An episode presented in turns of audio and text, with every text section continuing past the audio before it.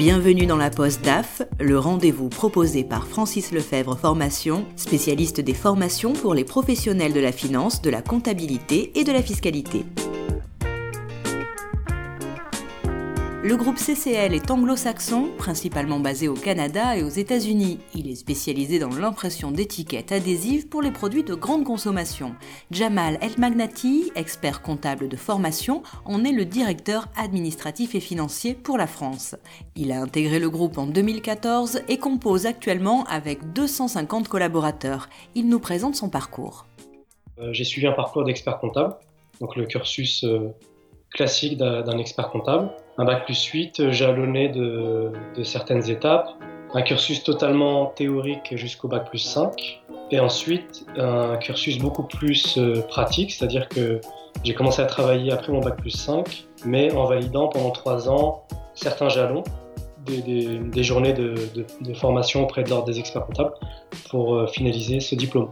J'ai commencé à travailler en 2005 dans un premier cabinet d'audit euh, à Caen, donc euh, en province. J'ai travaillé deux ans dans, ce cabinet avec une, expérience très diversifiée euh, du métier de l'expert comptable et du commissaire au compte de, de l'audit. Ensuite, j'ai souhaité voir des entités plus larges en termes de, périmètre, notamment des sociétés cotées. Donc, je suis venu en Ile-de-France en 2007. J'ai intégré un cabinet avec un beau portefeuille client, notamment des sociétés cotées. Donc j'ai complété euh, cette première expérience. Au bout de deux ans, j'ai quitté ce cabinet pour un autre cabinet, donc le cabinet Mazar, encore pour deux ans. Et au bout de ces six ans en cabinet, euh, j'ai souhaité euh, changer de, trajectoire et passer en entreprise. Pourquoi? Parce que un des gros avantages en cabinet, c'est qu'on est multi-dossier, donc avec une, une, belle visibilité et diversité d'activités, de, de missions, etc. Mais l'inconvénient, c'est qu'on ne construit pas quelque chose de durable. Donc, euh, donc voilà, je suis passé en entreprise sur une première expérience euh, en tant que consultant SAP en 2011, je crois. Et, euh, et ensuite, j'ai intégré euh, l'entreprise dans laquelle je suis aujourd'hui, CCL, en 2014, en tant que responsable financier. Et depuis, chez CCL, vous avez gravi les échelons. C'est ça. Donc responsable financier de 2014 à 2018 et 1er janvier 2019, je suis officiellement directeur financier France CCL. Jamal, quelles sont vos principales missions aujourd'hui au sein du groupe Alors mes principales missions, j'ai deux casquettes. Il y a la casquette euh, financière et la casquette informatique. Je vais commencer par la plus rapide, la casquette informatique. Donc je chapeaute euh, l'équipe euh, informatique qui se compose de trois personnes. Donc ça inclut la gestion de l'ERP, donc développement, support aux utilisateurs, etc et une dimension plus euh, réseau, infrastructure, etc. Alors, je ne suis pas le technicien, je suis plutôt le, manager de, des, informaticiens. Donc je suis plutôt là pour trancher, euh, signer les, devis quand il y a des devis à signer, etc. Et puis la casquette financière, donc là c'est euh, une casquette complète. Ça va des, clôtures mensuelles parce qu'on est un groupe coté qui suit les règles internationales. Donc avec des clôtures mensuelles, superviser les travaux de, de nos comptables, superviser le, les comptes statutaires, donc l'alias fiscale, la plaquette, etc. Accompagner mes auditeurs lors de, des contrôles, euh, gestion de la trésorerie, gestion des budgets, et puis une grosse partie managériale, avec les entretiens annuels, les plans de formation pour mes équipes, etc. Quels sont les axes de développement sur lesquels vous travaillez actuellement? Le groupe CCL, c'est un groupe euh, très décentralisé, donc avec beaucoup d'avantages au niveau local à savoir une grande latitude euh, dans nos décisions, nos stratégies. Mais l'inconvénient, c'est qu'on est euh, livré à nous-mêmes. Donc, depuis euh, maintenant 5 ans, on s'est inscrit avec notre directeur général actuel, France, dans une stratégie de centralisation France. Sachant que mon DG est sur le périmètre France, et ça a du sens d'avoir une stratégie commune à toutes ces entités. Donc, ça implique pas mal de, changements, de projets.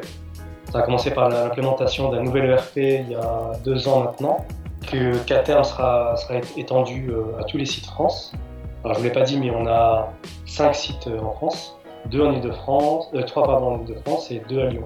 ERP et surtout un autre aspect important, c'est l'aspect humain. Donc c'est accompagner, accompagner les gens dans ce changement, leur mettre à disposition des process clairs et et large pour que ça soit applicable sur, tous les, sur toutes les entités de la même manière.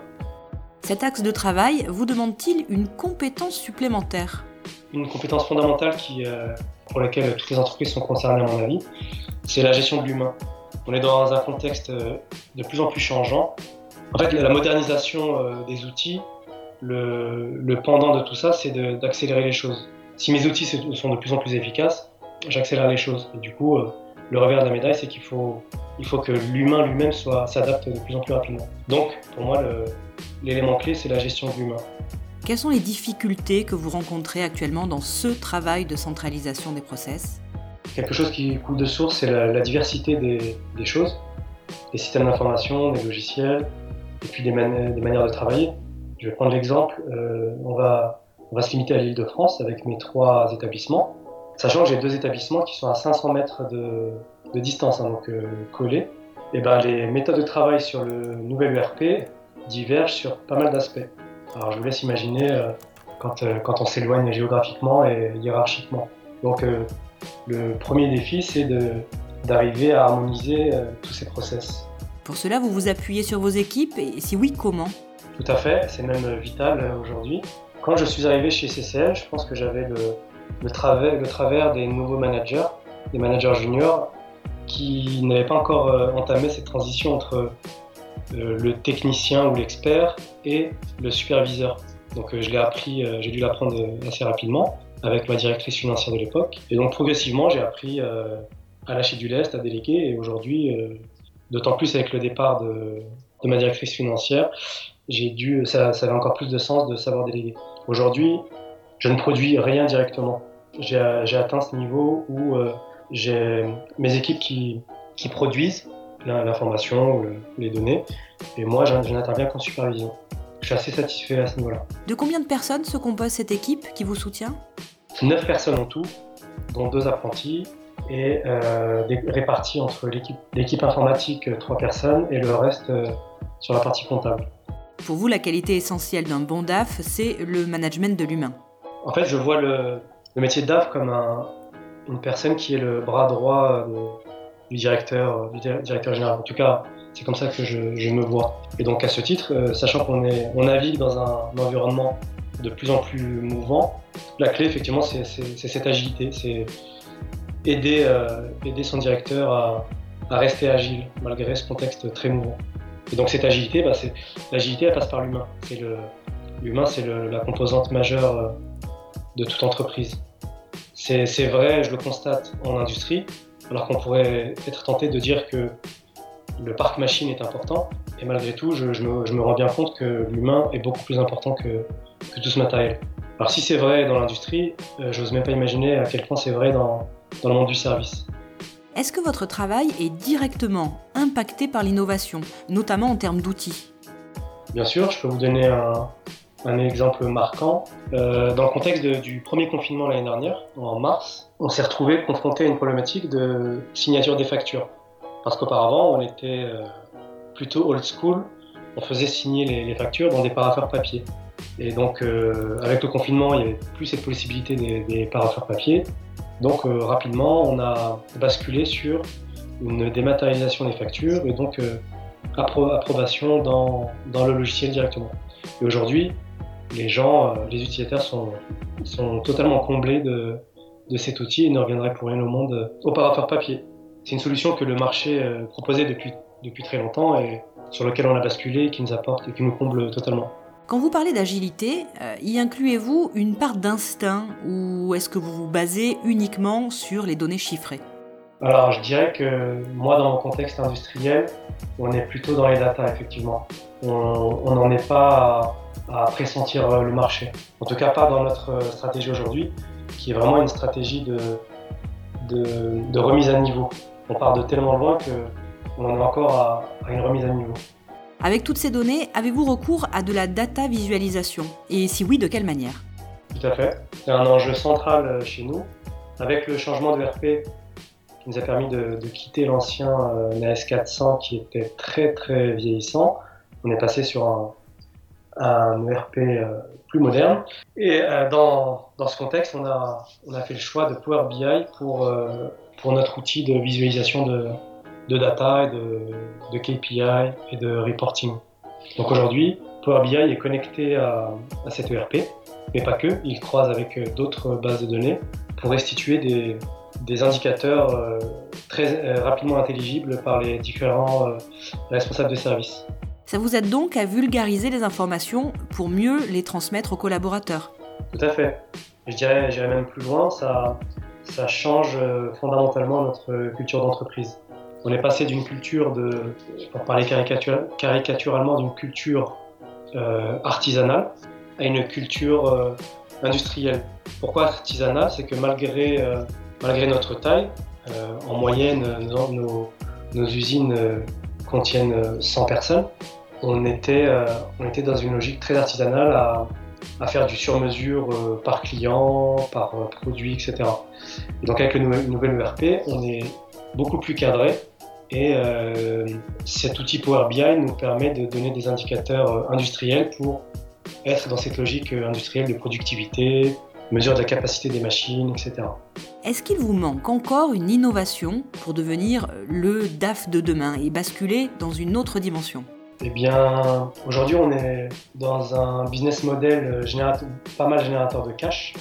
Donc, euh, le cash n'est pas forcément le, sujet euh, du moment, mais euh, demain, quand, quand on, sera remis à niveau sur, le, sur la production, la productivité, etc. Le deuxième enjeu, pour moi, ce sera de piloter le cash de manière prédictive. Jamal, est-ce que vous suivez des formations professionnelles et plutôt dans quel domaine? Première famille de domaines, c'est le, développement personnel, le management. Ça va, être, ça va aller de l'analyse transactionnelle à la process-com, en passant par l'énéagramme ou le management euh, purement et simplement. Et euh, l'année dernière, j'ai entamé un, un certificate euh, HEC de stratégie. Donc euh, l'idée étant d'être encore plus euh, dans mon rôle de bras droit auprès de, du directeur général. Et en temps normal, vous êtes plutôt e-learning, présentiel? Alors moi, j'affectionne particulièrement le, présentiel. Il y a la dimension humaine, encore une fois. le présentiel, on est, en face-to-face physique et il y a des choses qui passent euh, en présentiel qui ne passe pas en visio, je trouve. Oui, ça doit être un peu frustrant depuis un an. Tout à fait. C'est d'ailleurs pour ça que, pour ce qui est de ma formation HEC, j'ai préféré euh, différer les modules qui me restaient à, faire l'année dernière, pour lesquels j'avais le choix soit de les faire en visio ou en présentiel. J'ai préféré euh, différer à cette année, en espérant que ce soit plus clément. Quel axe de formation est, selon vous, essentiel pour être un bon DAF? Bon, évidemment, il y a la, la, partie technique. Je pense que ce serait un leurre que de que de penser qu'on peut être DAF sans, sans, avoir un minimum de culture euh, comptable et financière. une fois que ce, ce BABA est, est, dépassé, je pense que je reviens sur le management et, et le développement personnel. Pour moi, euh, le directeur financier n'a pas vocation à être, être l'expert, mais plutôt le, le mentor de, de, ses équipes, la ligne directrice, et donc euh, ça passe par une vraie capacité à, à embarquer ses équipes. Est-ce que vous avez rejoint une communauté de DAF avec laquelle vous échangez régulièrement? Oui, je me suis donné bonne conscience en, m'ajoutant dans certains groupes euh, LinkedIn euh, de profils similaires au mien. Après, vous dire que je participe activement, c'est pas vrai. J'en suis pas là encore.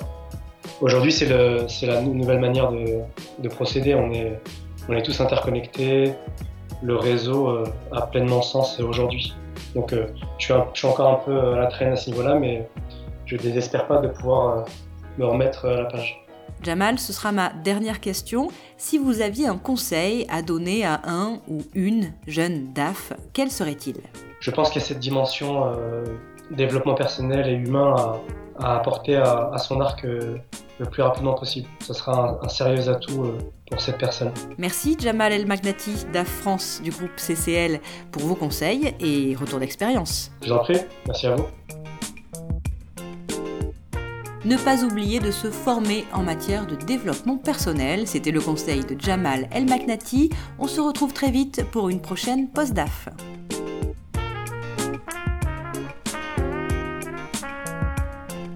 C'était la Post-DAF, le rendez-vous proposé par Francis Lefebvre Formation, spécialiste des formations pour les professionnels de la finance, de la comptabilité et de la fiscalité.